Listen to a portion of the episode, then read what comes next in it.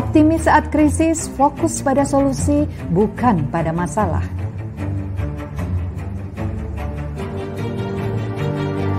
Kerjakan apa yang kamu cintai, hal ini akan membuatmu tangguh karena kamu menciptakan kebahagiaanmu. Temukan tim, di masa seperti ini banyak merasa senasib penanggungan, saatnya cari teman. Bagikan kebaikanmu, sekarang saatnya berbagi apa yang kamu miliki, tidak harus berupa materi, bisa juga tentang semangat diri. Bahagialah karena bahagia bukan suatu harus berjalan baik, tapi bagaimana kita bisa merespon dengan cara yang lebih baik. Selamat datang di obrolan dapur ibu.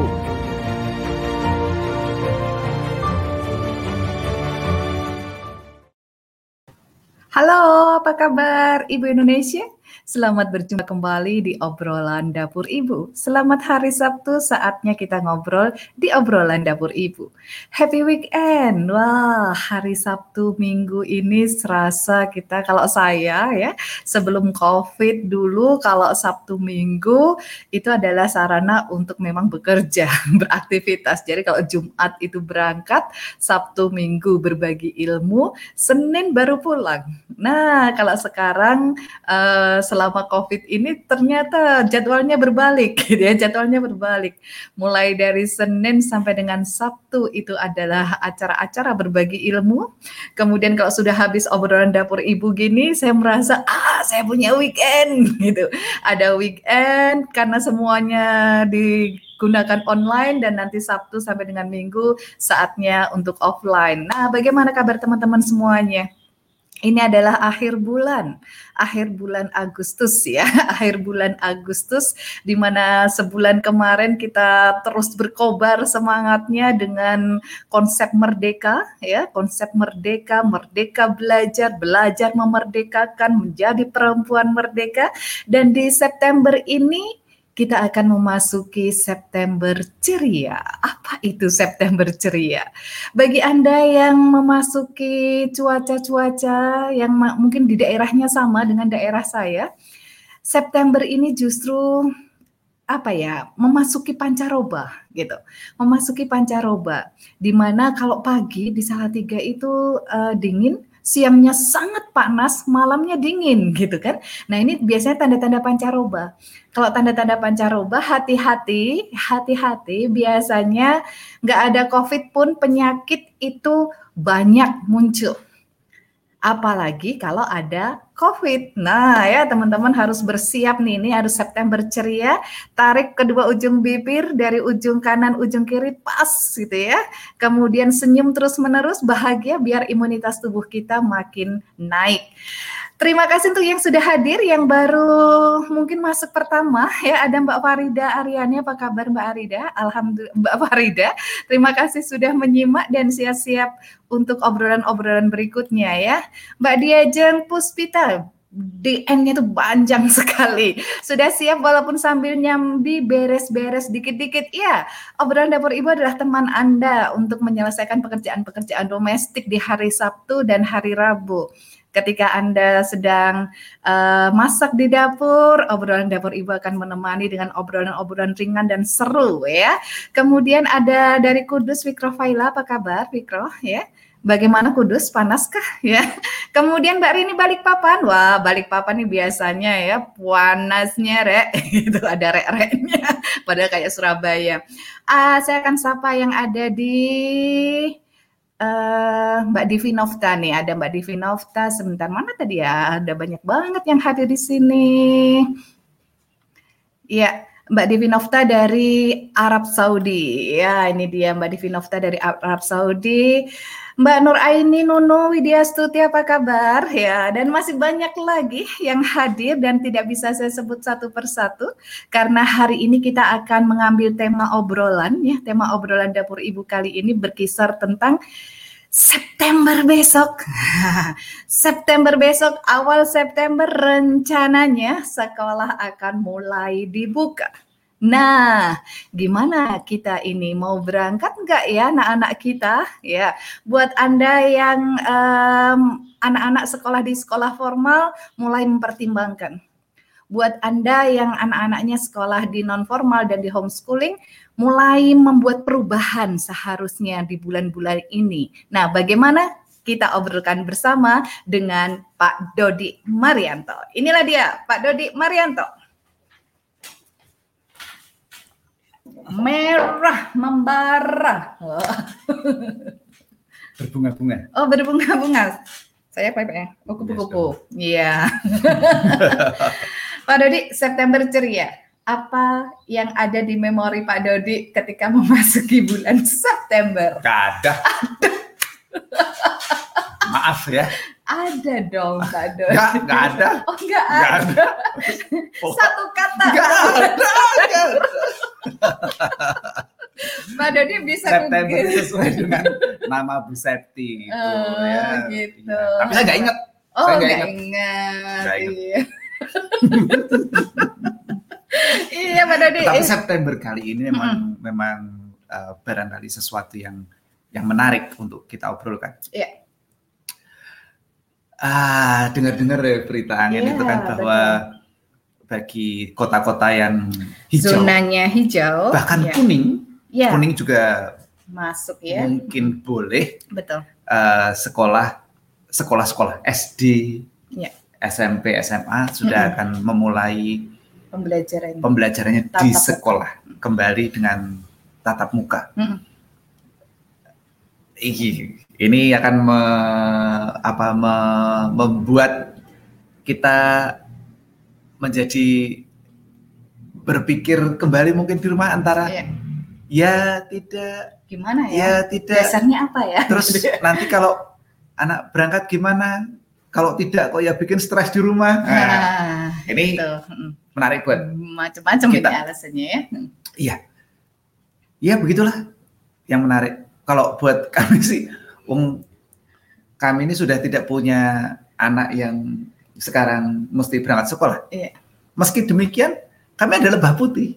Iya, yang, betul. Masih memikirkannya ya. Yang anak-anaknya juga uh, akan mungkin okay. akan memulai uh, persekolahannya manakala nanti memang di, diberikan uh, saran, saran dari Diknas untuk memasuki acara apa, pembelajaran tatap, tatap muka kembali.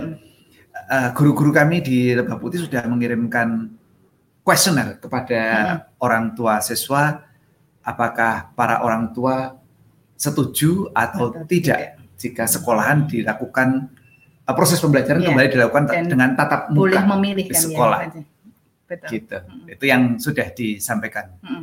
Uh, apakah teman-teman juga sudah menerima uh, apa kuesioner dari sekolah dari, masing-masing? Dari sekolah masing-masing yang masih bersekolah di sekolah formal, gitu. Karena ya? Setiap unit sekolah mm-hmm. diberikan hak oleh Diknas untuk Mem- mengambil, memutuskan didasarkan pada uh, persetujuan atau keberatan orang tua yeah. atas proses pembelajaran kembali dengan tatap muka yeah. di sekolah. Mm-hmm. Jadi teman-teman masih bisa memberikan opininya kepada pihak sekolah mm-hmm. mengenai hal ini. Iya, yeah, karena sekarang ini kita uh, hak orang tua itu di, diakui loh Pak Dodi. Hak orang tua itu diakui, sehingga kalau misal uh, orang tua ragu gitu ya, orang tua ragu, maka di surat itu tertulis bahwa kalau orang tua tidak mengizinkan, maka sekolahan tidak boleh memaksakan untuk bisa tatap muka. Gitu. Jadi kan? seandainya nih, seandainya mm-hmm. uh, sembilan puluh persen dari orang tua siswa setuju mm-hmm. kembali pembelajaran tatap muka. Yeah. Yang sepuluh persen yang tidak setuju, yeah. apakah boleh anaknya boleh. untuk tidak Tidak berangkat ke sekolah? Ya, saat ini boleh. boleh. Oh, saat ini boleh. Jadi itu Anda punya kedaulatan, gitu ya.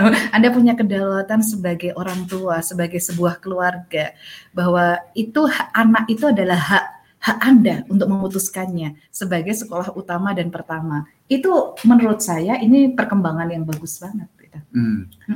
Lalu bagaimana dengan yang sepuluh persen yang tidak tidak berangkat ke tidak sekolah berangkat, untuk ya. Akhirnya ini. Memang sekolahanlah yang wajib melayani, gitu. Wajib melayani dua-duanya. Jadi ada yang tatap muka sesuai dengan protokol kesehatan, kemudian ada yang online sebesar sepuluh persen, maka di, dilayani di luar jam belajar offline-nya. Wah, itu kan kesempatan Keren. buat teman-teman ya. Untuk mengambil uh, proses sesuai dengan dengan pilihan, pilihan, pilihan masing-masing. Dan keyakinan gitu. Dan kalau untuk situasi seperti sekarang ini, sekali lagi apa ya? Pertimbangan pertama adalah safety first. Iya, betul. Anak-anak harus dalam keadaan aman dan selamat. Iya. Jangan dipaksakan proses pembelajaran persekolahan yeah.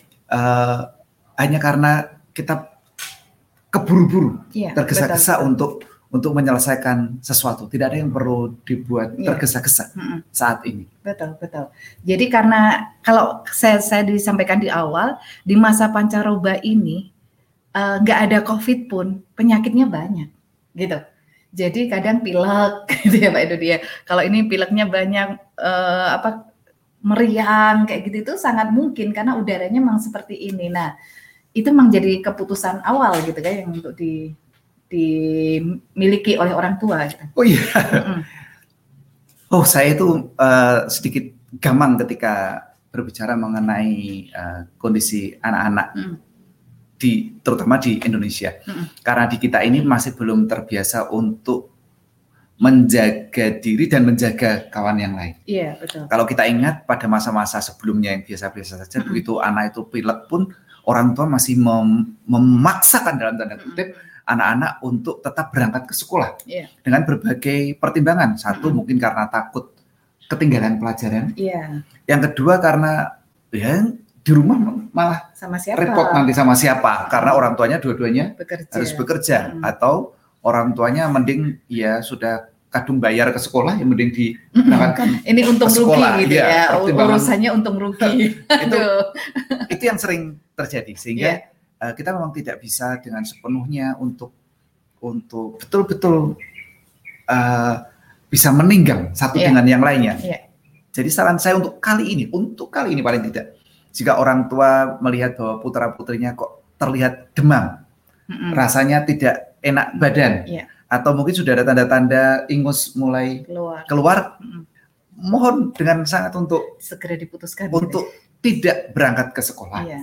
dengan dua pertimbangan, satu untuk putra-putri kita sendiri agar yeah. memiliki waktu istirahat yang cukup, karena flu itu obatnya istirahat, yeah. COVID itu juga nanti obatnya istirahat. istirahat. Mm-hmm. Kemudian yang kedua adalah menjaga teman dan gurunya yang lain dari kemungkinan tertularnya uh, penyakit yang mungkin flu seperti yang lalu, yeah. mungkin itu adalah jenis flu, covid sembilan belas jenis yang yeah. sekarang ini. Betul, itu betul. yang yang kita saling menjaga yeah. bersama.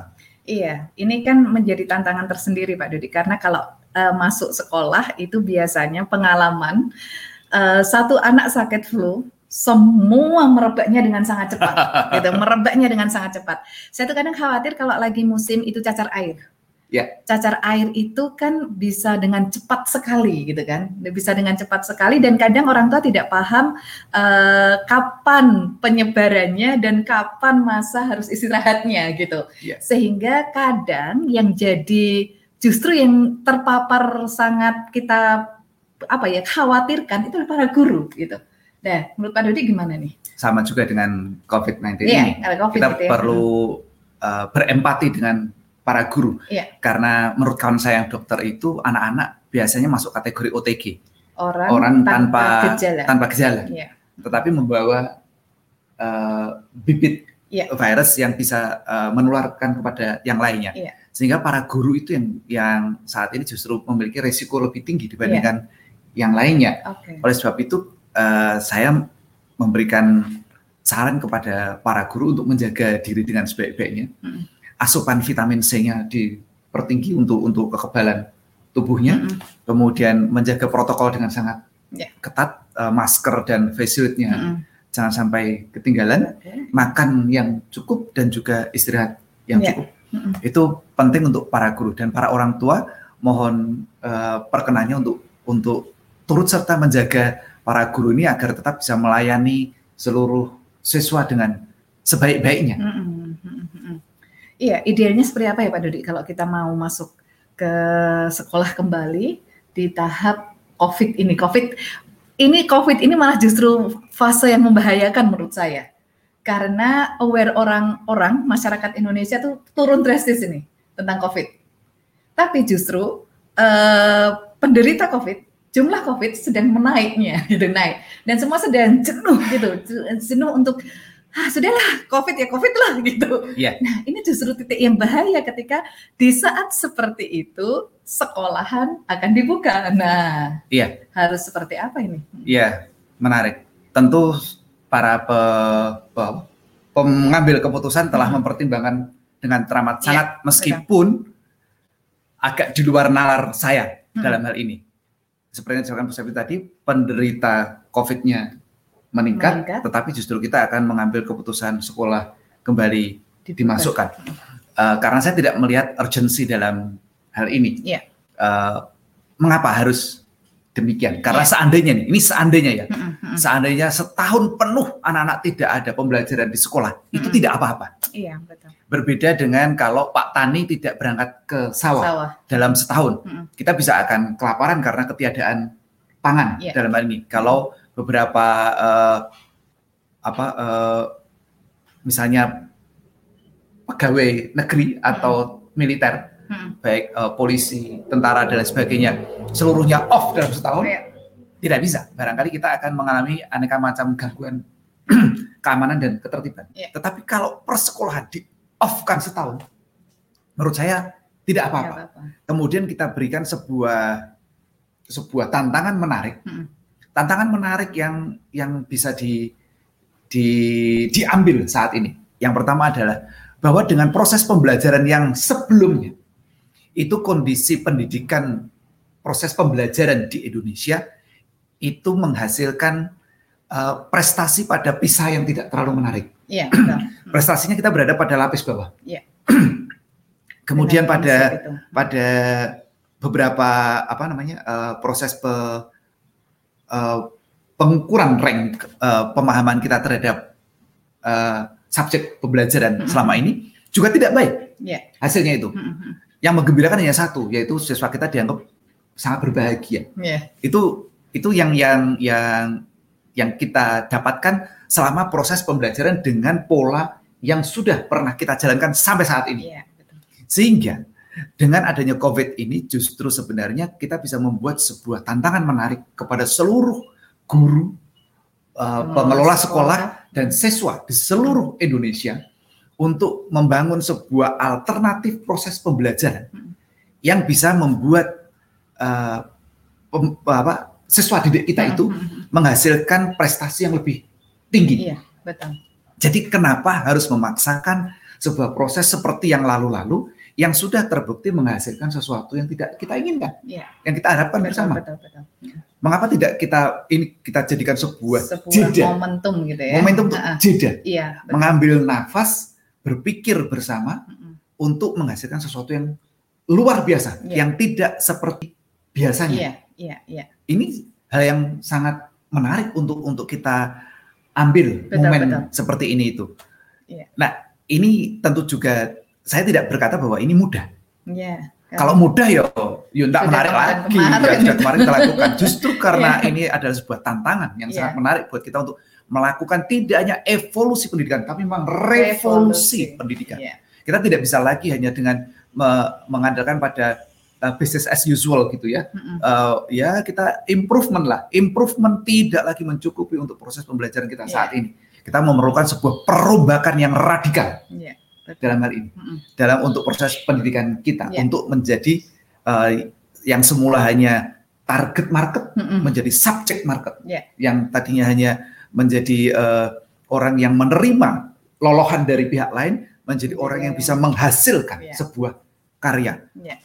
Itu, itu yang yang, itu, kalau yang bisa keren yang bisa itu. Kita lakukan, yeah. sehingga yeah. kita tidak perlu takut untuk mengambil jeda. Yeah. Ke- kelebihan manusia adalah memang uh, pada proses berpikir. Ya. Jadi mengapa takut untuk berhenti sejenak untuk, untuk berpikir, berpikir. Ya. Menghasilkan sebuah karya yang luar, luar biasa. biasa. Jadi ini adalah sebenarnya ini momen-momen yang keren banget gitu sangat, ya. Sangat. Sangat. Jadi kalau sampai bisa kalau dilewatkan sayang banget gitu bagi para ya. Pengelola sekolah. Maka kemudian, itu. maka hmm. kemudian saya sebagai keluarga kali ini mendapatkan sebuah kesempatan yang diberikan oleh pemerintah. Pemerintah tidak memaksa kita untuk me, mengan, mengantarkan, ya. apa, me, mengirimkan hmm. anak-anak ke proses pembelajaran yang sudah disiapkan. Hmm. Hmm. Jadi kali ini saya sebagai kepala keluarga mendapatkan sebuah kewenangan, hmm. kedaulatan untuk menentukan langkah pendidikan yang terbaik Berikutnya. untuk anak saya. Hmm. Hmm. Negara tidak akan memaksakan apapun yeah. mengenai hal itu dan hmm. tidak menuntut apapun mengenai hal itu. Yeah. Jadi kalau saya sebagai keluarga, saya akan ambil tanggung jawab itu. Ya, dan Men- itu tanggung jawabnya ada di kita, ada di kita. Ya, karena itu pilihan kita. Saya akan gitu mengambil kan. tanggung jawab itu ya. untuk duduk sebentar, hmm. berpikir bersama dengan seluruh anggota keluarga saya, termasuk hmm. anak-anak, ya. untuk membuat sebuah proses pembelajaran yang ya berbeda ya. secara radikal ya, dengan proses ya. yang sekarang ini betul, ada betul. untuk menghasilkan sesuatu yang luar biasa. Iya, kalau di fase metamorfosis ini adalah fase kepompong gitu ya. Yep. Fase kepompong, jadi tidak uh, mendapatkan informasi kanan kiri kanan kiri yang membuat kita bingung selama ini. Kemudian uh, sunyi, senyap, lengang, kemudian konsentrasi, berpikir keras. berpikir keras. Nah, kemudian muncul jadi kupu-kupu baru. Nah, yep. itu adalah fase-fase yang sa- kita alami saat ini. Nah, Pak Dodi, Mas Menteri itu kayaknya mendengar ada adanya nama kurikulum darurat gitu. Nah, bagaimana Pak Dodi menyikapi itu? Disebut kurikulum darurat, artinya yeah. memang bukan kurikulum yang uh, pada biasanya. Mm-hmm. Saya sendiri sebenarnya tidak terlalu menyukai istilah kurikulum darurat, darurat. itu, karena artinya ini hanya uh, sekedar. Hmm. Uh, yang sesaat gitu ya, ya, ya sekadar saja juga. Okay. Uh, uh, kalau kita mau pakai apa uh, roda cadangan gitu ya, roda hmm. darurat kan gitu okay. ya. Yeah, itu yeah. bannya pun ya sudah apa namanya uh, gundul-gundul dikit nggak apa-apa. Yeah, Kadang yeah. beda ukuran juga nggak apa-apa. Yeah, yang penting yeah. nanti bisa dipakai sampai ke tempat untuk reparasi yeah. bannya, kemudian dipakai lagi ban yang lama. Yeah. Itu kategori darurat. Jadi yeah. saya sebenarnya tidak terlalu menyukai kata kurikulum darurat. darurat. Karena artinya apa? Begitu etapa ini nanti selesai, maka kita akan kembali, kembali. memakai roda yang lama. Oke. Okay. Yeah. Iya. Untuk di Karena di, namanya darurat. Namanya ya? juga darurat. Yeah. Ini hanya sesaat saja. Iya. Yeah. Uh, saya lebih menyukai bahwa kita memang uh, tadi duduk untuk diam untuk memikirkan sesuatu yang yang uh, berbeda. Yeah. Maka karena opsinya bukan hanya kurikulum darurat. Yeah. Tapi setiap sekolah mm-mm. diberikan hak untuk me, menyusun sendiri hmm. kurikulum yeah. sesuai dengan kebutuhan dari siswanya. Sesuai. Saya akan ambil opsi yang itu.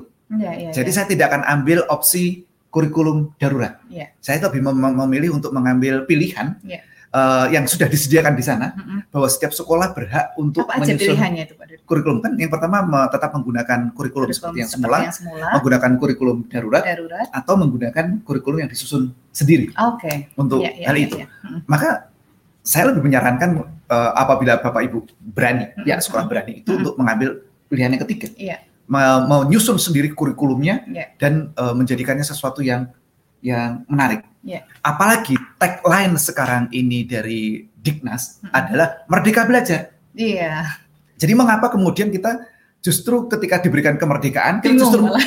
bingung dan memilih untuk bingung gitu. Wah, mending kembali ikut saja deh yeah. menjadi follower. Iya. Yeah. Tadinya meminta diberikan kemerdekaan. kemerdekaan, kebebasan, keleluasaan Setelah untuk dikasih. untuk untuk bisa berekspresi, yeah. berkreasi. Gitu. Begitu diberi, bingung. Iya, iya. Gitu. Karena sebenarnya kalau uh, saya mengkaji undang-undang di sistem pendidikan kita dari dulu, dari dulu itu sudah ada kata-kata bahwa kurikulum nasional itu adalah referensi.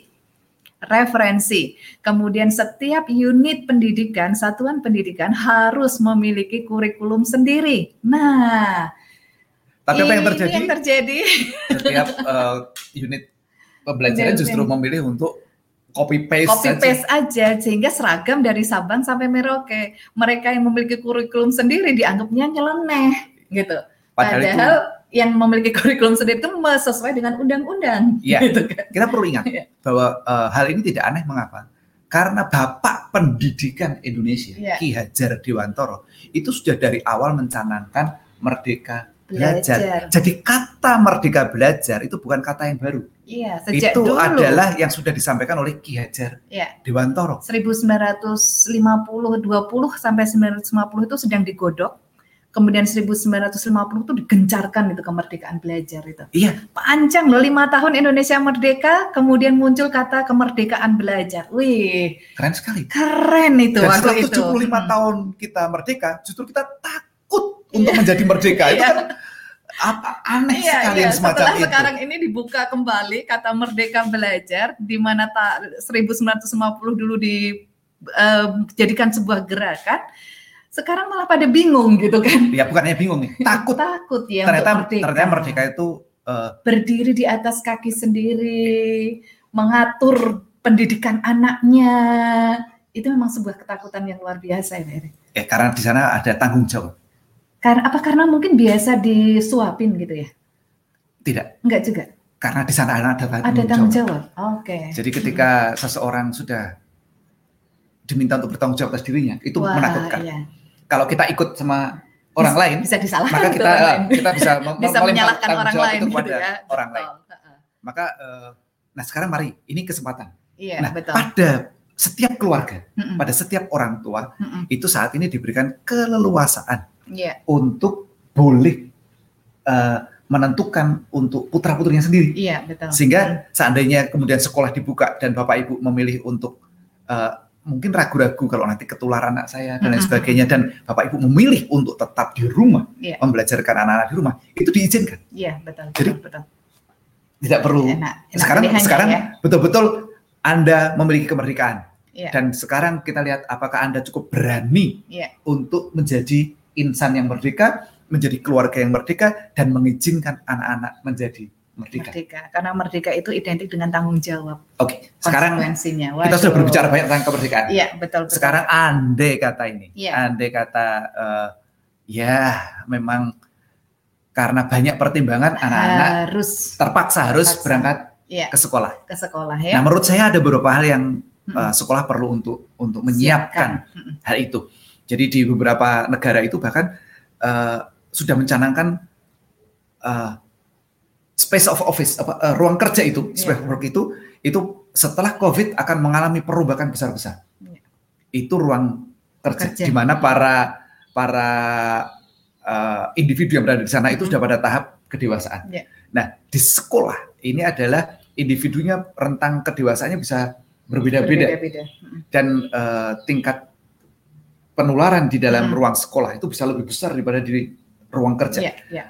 Uh, maka kita semestinya sebagai hmm. orang tua dan pengelola sekolah itu hmm. memikirkan dengan teramat sangat. Kalau demikian, ruang sekolah seperti, seperti apa? apa, pembelajaran seperti apa yang perlu kita siapkan agar anak-anak kita setidak-tidaknya kita berusaha, yeah. anak-anak kita bisa tetap uh, sehat gitu ya. Iya, terjaga, terjaga kesehatannya. kesehatannya. Kalau anak sakit itu kan sedih banget gitu ya. Iya. Ya. Makanya beberapa hal yang kita mungkin bisa ya, kita simak. Ya. Oke. Bentar. Saya tekan, kita ke sini. Iya, ini Pak Dodi. Wah. Ini sangat menarik ini. Ini menarik. Jadi yang pertama ya. adalah ya, ya. hindari tiga C pada mm-hmm. pada uh, proses uh, apa masa-masa pandemi covid sembilan belas ya. ini. Betul. Hindari tiga C. Yang pertama apa? Yaitu uh, Close spaces. Close spaces. Jadi hindari ruangan yang tertutup. tertutup. Maka hmm. usahakanlah pembelajaran anak-anak berada di halaman, okay. ruang terbuka yeah. yang seperti ini, mm-hmm. uh, sehingga peredaran udara, sirkulasinya bagus. bagus. Ya. Apalagi kita mendapatkan keuntungan, hmm. konon COVID ini tidak tahan dengan suhu yang sekarang ini, suhu ruang di di Indonesia yeah. ini. Hmm. Jadi pada suhu uh, di atas dua puluh tiga atau berapa itu ya, hmm. sekitar hmm. itu. Uh, itu COVID akan apa daya tahannya lemah, sehingga cepat menjadi uh, de- deaktivasi yeah, lagi yeah, yeah. Uh, virusnya. Yeah. Nah, kemudian apa tadi? Close spaces. Close spaces. Jadi usahakan berada di ruangan terbuka. terbuka. Mm-hmm. Kemudian yang kedua adalah hindari crowded spaces. Crowded spaces. Itu uh, tempat yang ramai, riuh. Okay. Dan uh, Diknas sudah mencanangkan bahwa ada maksimum ada kelompok dibagi disif-sifkan ya, gitu maksudnya. Ada maksimum jumlah anak ya. per kelas. kelas dalam kali ini. Ya, ya. Maka uh, usahakan agar itu dipatuhi. dipatuhi ya. Ada dengan yang satu kelas hanya lima, satu kelas hanya sepuluh, waktunya hanya tiga jam, nah itu harus dipatuhi benar-benar. Ya, jadi uh, untuk anak-anak T K itu hmm. per kelasnya lima orang, dan S D dan ke atas sepuluh. Itu sepuluh orang per kelasnya itu di, hmm. agak mohon dipatuhi dengan ya. teramat sangat. Betul. Dalam hmm. hal ini. Sehingga kita bisa melakukannya dengan apa? Dengan pola safe. Ya. Uh, seminggu mungkin cukup dua hari ya, pertemuan, maksudnya. Dalam sehari juga durasinya tidak perlu terlalu panjang. Ya. Karena kita menghindari kontak terlalu lama, ya. durasinya terlalu lama. Yang Betul. Ketiga adalah, yang pertama nih, Close, close spaces, crowded. crowded spaces. Yang ketiga adalah close contact relations. Okay. Itu uh, apa namanya, ngobrol yang berdekatan, hmm. sehingga anak-anak kita berikan apa namanya jarak, uh, jarak yeah. yang memadai untuk bisa beraktivitas satu dengan yang lainnya. Menggunakan okay. apa namanya terpal-terpal begini ini, yeah. itu kita bisa mem- kayak uh, satu kapal satu kapal. Ya, kita gitu membantu ya. anak-anak untuk mengetahui batas areanya di mana. Yeah. Jadi kita ini uh, seperti uh, apa namanya? Uh, melatih anak-anak yeah. untuk mengerti area batas gerak yeah. mereka yeah. yang aman dalam okay, hal ini. Kita lihat lagi ya Pak Dodi ya. Yeah. Ah, nah, ini nih, ini lakukan kegiatan-kegiatan. Ini kawan-kawan lo dari Lebah Putih. Lakukan kegiatan yang tidak uh, terjadi kontak langsung. Yeah. Dalam hal ini kan uh, kalau bermain layang-layang itu sifatnya individual. Iya. Yeah. Pas banget ya di September anginnya kenceng ya. Anginnya bagus yeah, untuk yeah, bisa yeah, bermain yeah. layang. Jadi Uh, lakukan aneka macam kegiatan yang bersifat individual yeah. saat ini itu. Iya, yeah, betul.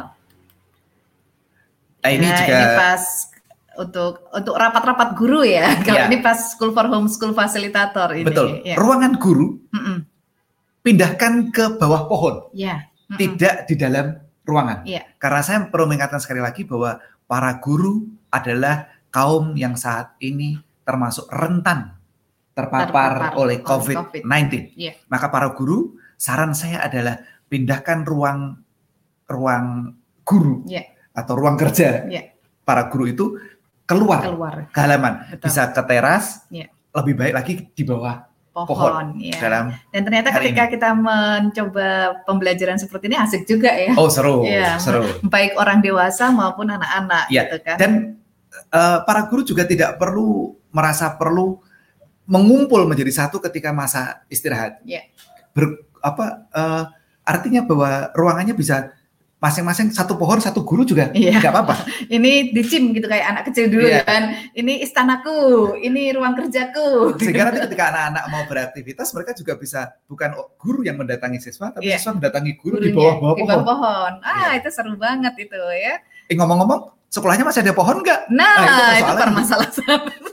Selama kosong ini harus ditanam pohon harusnya ya. Iya, ya, ya. betul. Ini betul. masa yang yang ya. yang mestinya para uh, uh, pihak sekolah ya. menyiapkan bahwa mari kembali hijaukan, kembali hijaukan ruang sekolah. Ruang sekolah. Jadi kalau kali ini Pak Dodi punya konsep hutankan Lebah Putih gitu ya. kan gitu. Saya akan Jadi membuat saya uh, menjadi hutan sekarang kembali ini, hutan. kembali menjadi hutan. Oke. Okay. Ya, ini Pak Dodi ini seru banget nih. Ya, contoh perpustakaan. Ini adalah ya. salah satu cara, metode untuk membuat anak-anak berada pada posisi yang berjauhan. Iya. Jadi kalau kita memakai meja, itu kan mereka cenderung mengumpul pada satu meja. Betul, betul, betul. Nah, bagaimana memberitahu mereka untuk menjaga jarak? Iya.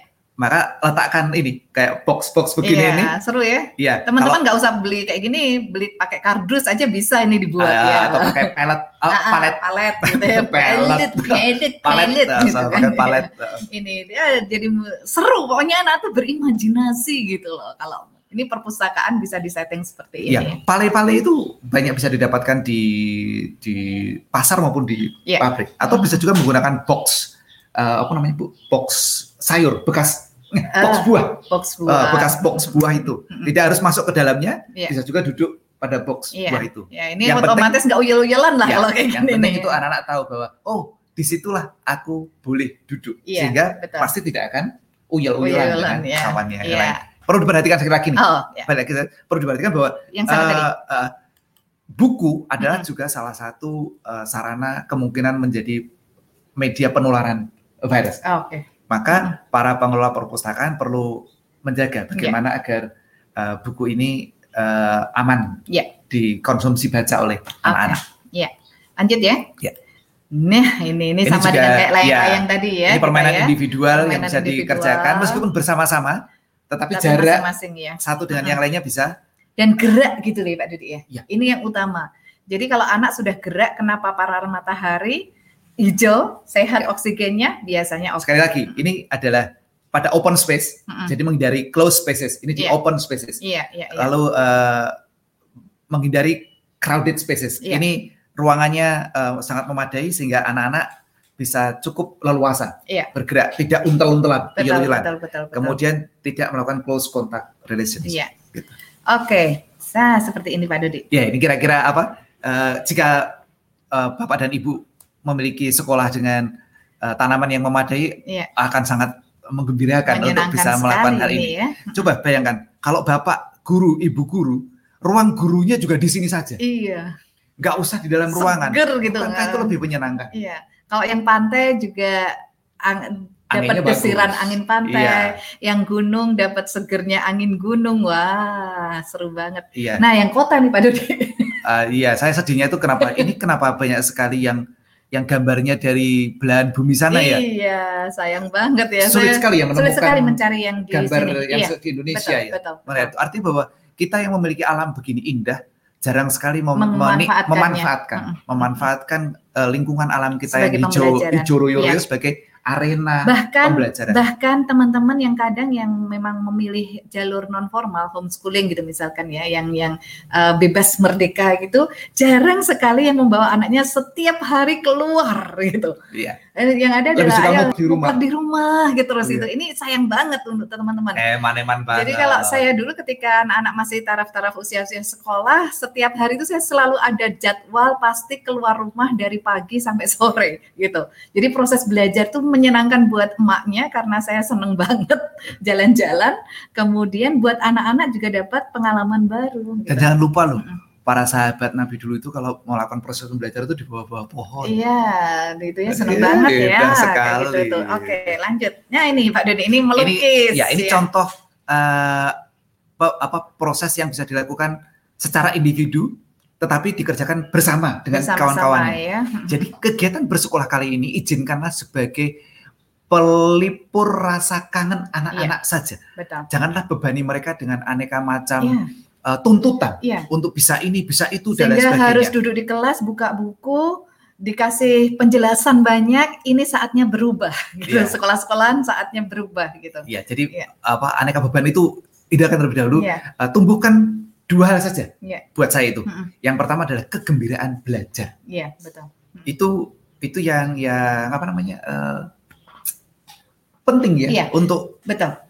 Karena bisa jadi selama COVID ini anak-anak juga mengalami kejenuhan online. Iya. Yeah. Bisa jadi. Iya. Yeah. Karena banyak sekali anak-anak terutama anak-anak yang masih usia dini ya, T K sampai dengan kelas satu S D oh, itu. Sampai S D kelas enam. S D kelas enam mungkin juga Mas akan jenuh. merasakan itu ya. Jenuh. Merasakan kejenuhan karena gurunya bingung, kemudian uh, siswanya juga sudah eh, mulai jangankan mereka ya. Nah. Teman-teman saya yang dosen itu sekarang juga jenuh dengan proses dengan, dengan proses online. online. Sehingga ada kawan-kawan saya yang dengan sengaja mengatakan aku puasa semua media, media komunikasi online, lewat internet, iya, lewat iya, maya. Iya. Itu karena jadi ini ditunggu-tunggu sebenarnya, tapi iya. prosesnya jangan sampai kembali lagi gitu loh. Kita tuh kadang berlebihan ya. Kalau selama ini kan kita bisa memanage bahwa online itu membahagiakan, offline itu juga bahagia, adanya bahagia, bahagia banget, bahagia, bahagia banget.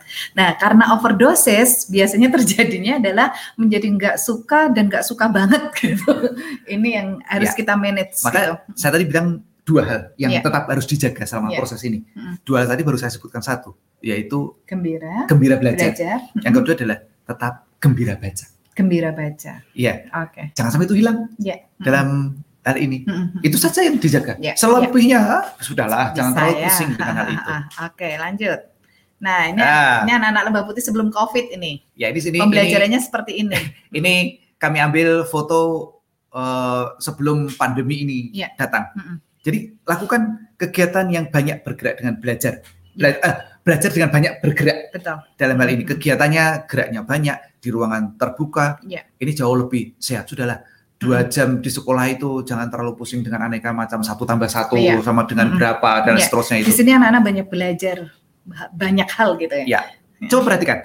Begitu mereka melihat sesuatu yang menarik, mm. itu artinya mereka sedang tingling intellectual curiosity-nya meningkat. Meningkat. Yeah. Maka segera masuk ke sana yeah. dan ikuti alurnya. Yeah. Yang perlu dilatih adalah sikap kritisnya, mm-hmm. kemampuan untuk uh, bertanya, yeah, yeah. Uh, mem- membuat aneka macam alternatif apa ide, gagasan. Yeah, yeah. Ya, sebenarnya kalau sudah ada kebutuhan, anak-anak itu pasti akan mencarinya ya Pak Dodi. Ya. Secara alamiahnya kan itu, ya. Nggak ada kebutuhan nih harus membaca uh, cara membuat robot gitu misalkan, maka dia belum bisa baca, itu yang harus dicari. Gitu. Dia pasti akan, pasti segera, akan segera mencari, akan segera belajar karena ada kebutuhannya. Nah itu sekarang diubah lah, mumpung ini, mumpung sekarang gitu kan. Iya. Ya. Mumpung ya. Tidak ada tuntutan tidak dari ada siapapun, tuntutan, maka ya. Janganlah menuntut-nuntut sendiri akhirnya. Ya. Ya. Malah bikin-bikin sendiri, bingung sendiri, bingung sendiri ya. Nah ini ada contoh, ini juga sebelum COVID kami selalu seperti ini. Ini contohnya adalah teman-teman selalu di halaman gelar tikar gitu ya, kemudian presentasi. Ya kenapa kami selalu belajar. Ada di halaman gelar tikar? Karena kami memang tidak punya ruang kelas. Gitu. Nggak ada ruang kelas. Ada ya, ruangnya, itu ruangnya, adanya itu yang seperti itu, ruangan terbuka, yang gitu terbuka kan. Tanpa jendela, tanpa pintu. Tanpa jendela, tanpa pintu. Jadi semua ruang menjadi kelas mereka akhirnya yeah. ya itu. Salah satunya ini hutan, ini hutan di depan sekolahan, gitu kan. Jadi anak-anak tuh tugasnya membawa tiker, gitu, membawa tiker ke hutannya, kemudian digelar dan akhirnya belajar bareng di situ. Ada lagi loh tempat yang disukai anak-anak. Perlu kusebutkan nggak ya? Apa Pak Dodi? Beranda kuburan. Oh iya, beranda sebelahnya ini, sebelah kirinya. Sebelah kirinya ini adalah makam. Makam. Makam gitu ya. Dan di makam itu pohonnya masih besar-besar. Iya, betul. Teduh. Iya. Nah, anak-anak senang belajar di sana. Iya. Ini Pak Dodi. Nah. Ya, ini ada beberapa yang sederhana, uh, yang hal sederhana yang dulu saya pakai untuk untuk mulai memilah ketika yeah. anak-anak, anak-anak, saya mulai punya anak, yeah. ketika saya mulai punya anak itu, uh, saya memilah berbagai macam aktivitas saya. Dulu kala ketika mm-hmm. anak-anak, uh, ke, dulu ketika saya masih kecil, mm-hmm. itu saya coba masukkan ke dalam uh, matriks sederhana ini. Yeah. Ma- mana area yang, mana kegiatan yang sebenarnya saya dulu saja tidak suka mm-hmm. dan sampai sekarang saya tua, saya tidak melihatnya berguna yeah. maka itu ada di area yang keempat ini yeah. saya dulu tidak suka dan sampai hari ini saya tidak melihatnya berguna yeah. jangan dilanjutkan maka ya. Saya juga kemudian segera mendrop semua kegiatan itu dari alternatif kegiatan anak-anak okay. wong saya aja tidak suka yeah. dan, dan ternyata tidak berguna sekarang, kenapa gitu. Saya harus paksakan pada anak-anak ya itu yang okay. yang saya uh, ini lihat. Pengambilan keputusan ini ya yeah. jadinya ya betul. Kemudian barang uh, dulu saya mungkin tidak suka melakukannya yeah. tetapi hari ini saya melihat ternyata berguna mm. maka kemudian pada anak-anak saya mulai melatih mereka untuk menjadi anak yang ulet mm. untuk melihat bahwa memang ada hal-hal yang kamu mungkin kamu tidak suka, suka. Tapi, ini tetapi pengalaman Bapak mengatakan mm. suatu saat ini akan berguna. Oh, ini masuk kuadran dua, maka perseverance-nya yang ya, dikuatkan ya. Betul, ketangguhannya, ketangguhan kegigihannya. Okay. Di, di, digunakan untuk melatih uh, ketangguhan, ketangguhan dan kegigihan itu perseverance okay. dalam yeah. ini. Okay. Nah, ada hal yang saya suka dulu, mm-hmm. tapi ternyata sekarang saya melihat nggak ada gunanya. Oke. Okay. Maka saya gunakan itu untuk selingan. Hobi untuk gitu untuk ya, membuat atau, atau, atau, oh hobi oh, tidak selalu begitu tidak ini sesuatu yang sebenarnya oh, refresh uh, gitu uh, untuk refresh, oh, untuk refresh. Oh, yeah. dari jenuh refresh sebentar yeah. ya gitu ini ya. Nanti hanya apa saya gunakan untuk uh, ice breaking oh, uh, gitu okay. refreshing kalau, kalau saya ini gegoleran ya Pak Dodi uh, jadi boleh dilakukan sekali-sekali saja oke okay. jangan terlalu uh, banyak dan yeah, disadari yeah, yeah, yeah, karena yeah, ini yeah. bisa melenakan oke okay. gitu apa misalnya yang saya suka ternyata tidak berguna ini apa, Pak? Main kertu oh main kertu ya itu menyenangkan sekali kalau sudah main kertu sama apa teman-teman sekos yeah, itu yeah, yeah, yeah. ternyata tidak berguna sekarang oh, okay. jadi ya so, bolehlah untuk sekali-sekali gitu yeah, yeah, yeah, tapi yeah. harus tahu batasannya yeah, kapan ya. Ya nah arena satu ini yang sejak dulu saya sudah suka dan, dan ternyata sampai, sampai saat sekarang. Ini saya menyatakan bahwa itu berguna yeah. ini yang harus uh, dengan terus-menerus dilakukan dan ya, digunakan. Betul, betul. Ini adalah hal ini. Nah, malangnya kita itu sering terjerembab masuk pada kuadran keempat. Hmm. Sudah tahu bahwa itu dulu saja suka. Kita tidak suka dan kita tahu sampai sekarang bahwa tidak itu tidak berguna, ya, tidak tapi berguna. Kita tetap menjalankannya. Tetap menjalankannya dan memaksa anak-anak untuk juga menjalankannya. Iya, benar ini. Ini yang kita perlu waspadai. Ini adalah matrik untuk membuat teman-teman mengambil keputusan nantinya terhadap ya. Proses, proses pendidikan, pendidikan dan anak-anak. Pembelajaran anak-anak. Iya, berpikir, berpikir, berpikir. Iya, terima kasih Pak Dodi. Dan kita mulai lihat berikutnya. Ah. Ah, seperti itu ternyata ya. Dan sebelum masuk ke tanya jawab, akan saya ada iklan sebentar bagaimana cara proses nanti ketika anak-anak masuk sekolah. Ini dia.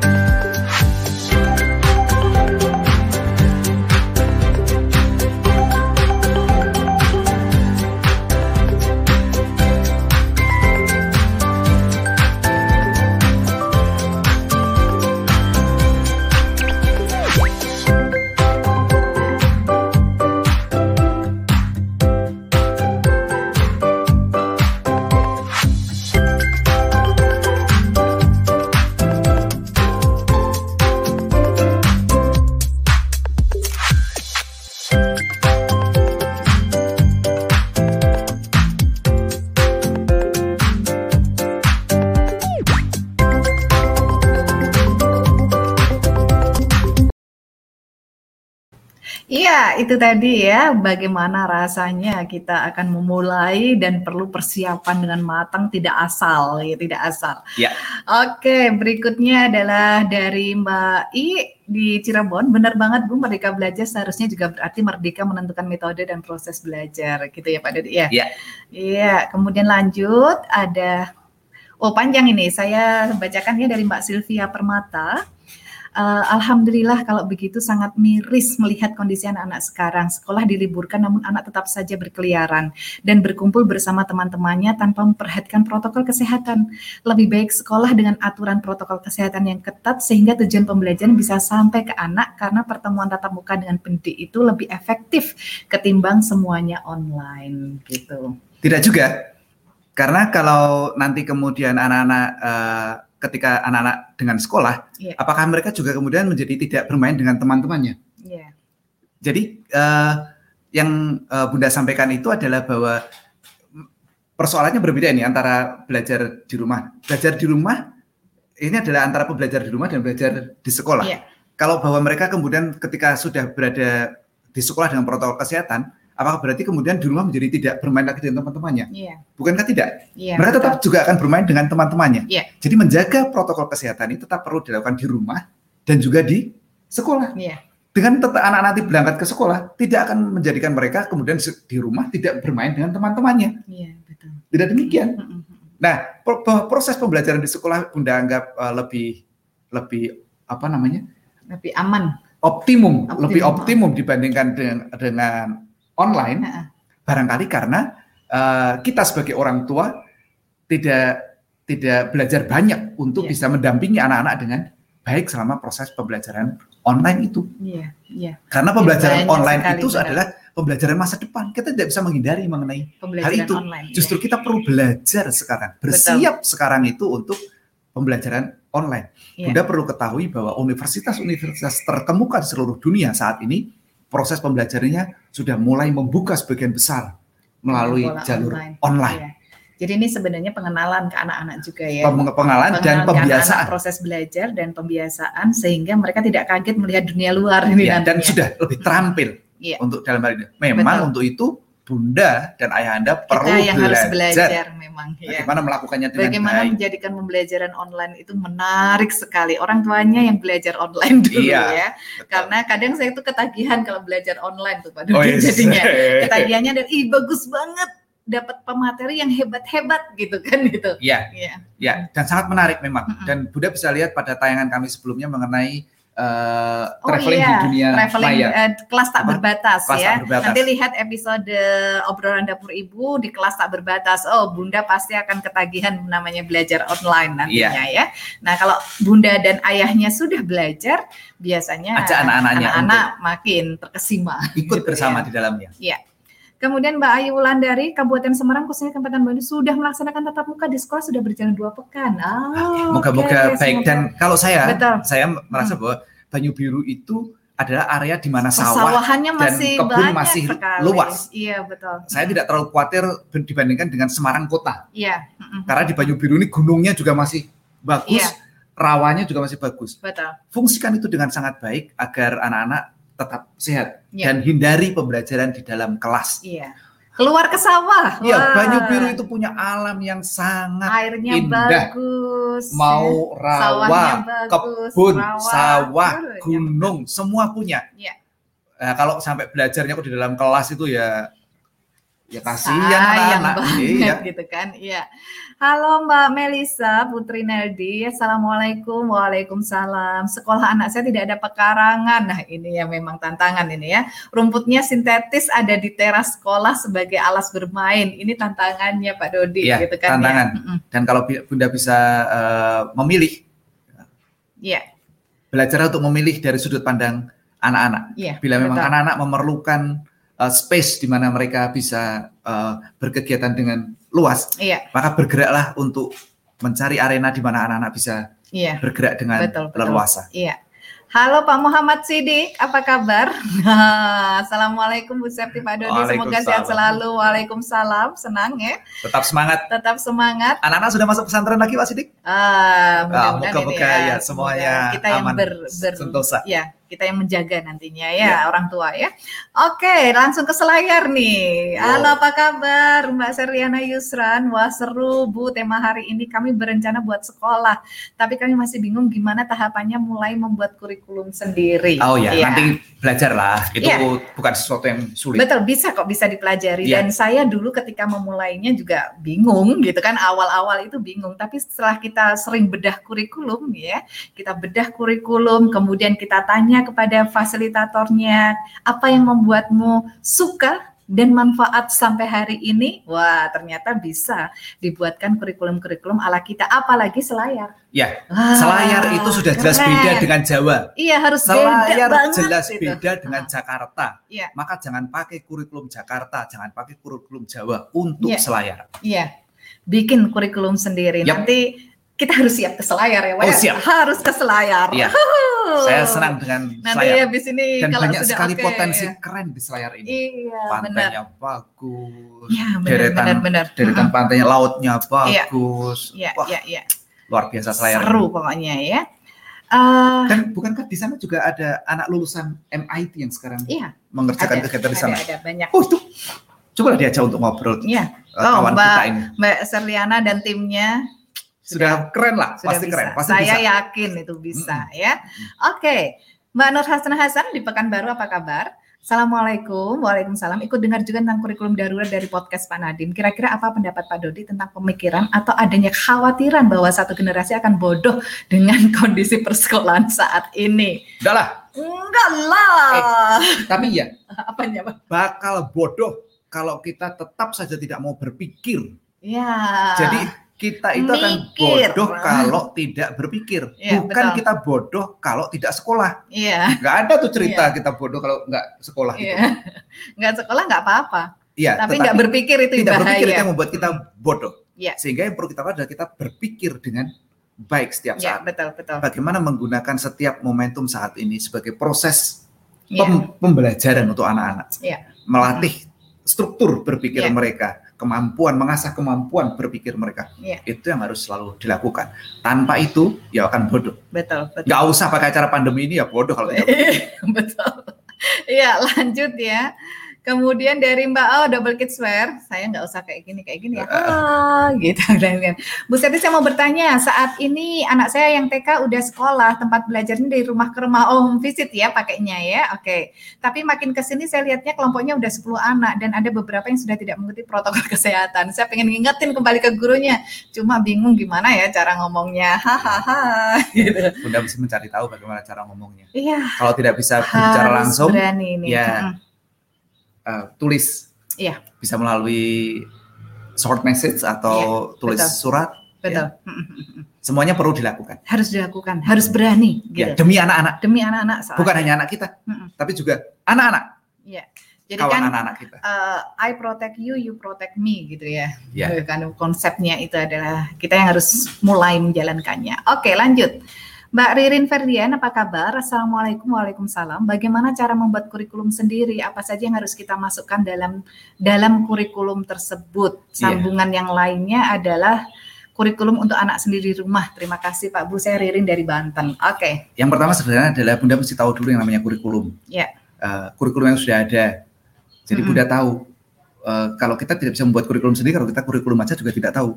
Betul. Jadi lihatlah tuh, Diknas tuh membuat kurikulum bagus banget. Ya, oh bagus itu tuh ya. Sub kurikulumnya keren loh. Keren. Ya. Jadi lihatlah itu, ha. Sehingga itu bisa menjadi referensi. Ya, nah, betul. Setelah kita membuat referensi itu, maka lihat kekhasan. Ya. Kekhasan itu ya. Ada pada siapa? Pertama, ada pada anaknya. Kekhasan ya. Pada anaknya. Ya. Itu menjadi acuan kita untuk membuat kurikulum. Yang kedua, ya. Kekhasan pada lokalitas wilayah, wilayah. Tempat kita berada. Hmm. Artinya seperti tadi selayar itu kan wilayahnya pantai, nggak cocok yeah. lah kalau dipakai uh, kurikulum kontinental. Yeah. Itu berbeda dalam mm. hal ini. Mm. Nah itu yang yang uh, kekhasan yeah. lokalitas. Betul. Kemudian kekhasan dari apa namanya teman belajar anak-anak. Yeah. Kita sebagai orang tuanya, mm-hmm. uh, orang dewasa di sekitarnya, mm-hmm. teman-teman belajar di sekitarnya, mm-hmm. itu adalah kekhasan dari uh, teman belajar anak-anak. Yeah. Yeah. Nah itu nanti akan membentuk yeah. kurikulum kita. Jadi kalau kalau saya dulu lebih mudah itu mulai dari melihat apa yang di depan kita, ya. Kemudian dibuatkan mind mappingnya, gitu ya. Dan mind mapping itu ternyata jadi kurikulum yang panjang banget, kemudian diturunkan lagi, turunkan lagi, turunkan lagi. Nah, itu ternyata akan lebih mudah. Ya, teknisnya ya. Harus belajar. Ya, nanti belajar. Gak, gak ya. bisa kalau diobrolin kayak gini betul, di sini. Betul, betul, ya, ya. Belajar. Terakhir, masuk kelas kalau itu. Masuk kelas ya. Terakhir ya Pak Dodi dari ya. Mbak Yani Oktavia di Padang, apa kabar Padang ya? Ibu bagaimana menyikapi tuntutan tugas sekolah yang banyak saat anak belajar daring? Anak tidak tertarik untuk mengerjakannya karena melihat saja dia sudah berkomentar banyaknya sambil mengeluh. Di sini kemungkinan masih daring sampai Desember.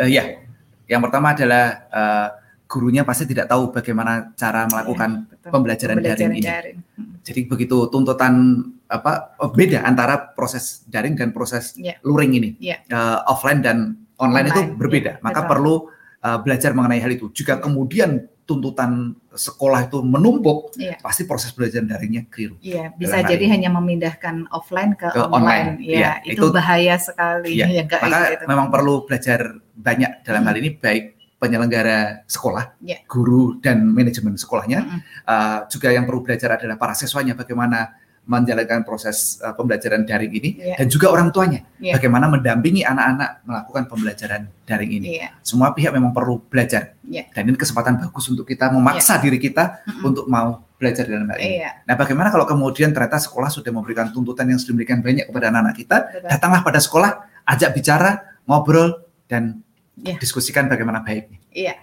Oke, hindari, oh. hindari, hindari anak-anak kehilangan kegembiraan belajar, belajar. kehilangan iya, kegembiraan membaca, iya. kehilangan kegembiraan iqra, iya. kehilangan kegembiraan tolabul ilmi. Iya, nah, itu betul. yang berat sekali betul, betul, kalau betul. sampai terjadi.